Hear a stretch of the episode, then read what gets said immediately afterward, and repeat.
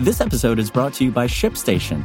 You know, some things take a lot of work, like sending little robots to far-off distant planets. And just as that's challenging, so too is running a successful e-commerce business, especially when there's so much to do.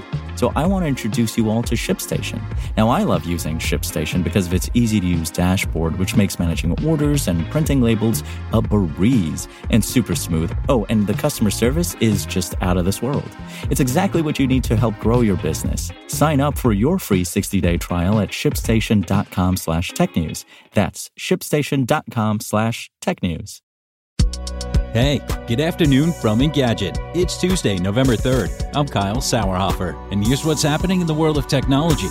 Brought to you by the SoFi Daily Podcast. Reaching financial independence starts with having the right information. Every weekday morning, SoFi keeps you up to date with important business news, stock market happenings, and how they affect your financial life. Search for SoFi, S O F I, wherever you get your podcasts. In the aftermath of the Lafayette Square protests in June, police in Washington, D C used facial recognition technology to identify a protester who had allegedly punched an officer in the face.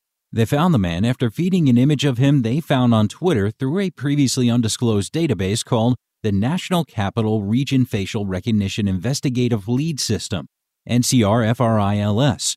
This is the first time we're learning of this database, despite the fact it's been used in other cases related to human trafficking and bank robberies. According to the Washington Post, fourteen local and federal agencies have used this system more than twelve thousand times since two thousand nineteen. As part of a pilot program, the Metropolitan Washington Council of Governments has been operating since two thousand seventeen.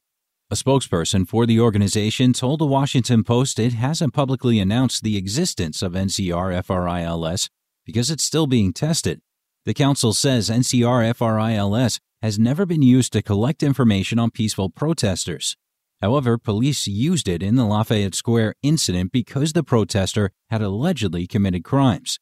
This isn't the first example of police in the U S using facial recognition technology to identify a protester. In August, the New York City Police Department, N Y P D, leveraged a facial recognition database to investigate Derek Ingram, a Black Lives Matter activist who had allegedly used a bullhorn to shout into an officer's ear. And in gaming, if you've been following the lead-up to the PlayStation five's November twelfth release date, you'll know that a company called PlateStation had emerged in mid-October to offer a way for people to customize the new console. For forty dollars, the startup offered to sell would-be P S five owners a set of panels to replace the P S five's stock white ones. At the time, you could buy the plates in a variety of colors, including chromatic silver, cherry red, black, blue, or jungle camo. But no more, due to the threat of legal action from Sony.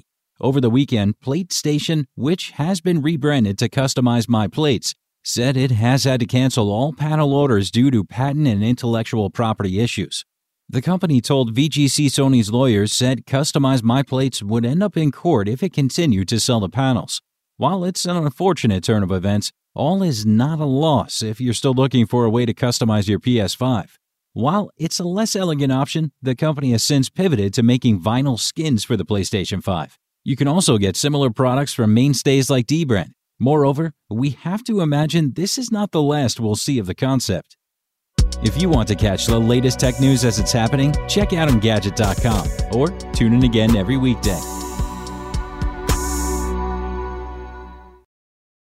Want to learn how you can make smarter decisions with your money? Well, I've got the podcast for you. I'm Sean Piles, and I host NerdWallet's Smart Money Podcast. Our show features our team of nerds, personal finance experts in credit cards, banking, investing, and more. And they'll help you make the most of your money while cutting through the clutter and misinformation in today's world of personal finance. You'll get clarity on strategies to help you build your wealth, invest wisely, shop for financial products, and plan for major life events. Listen to NerdWallet's Smart Money Podcast wherever you get your podcasts.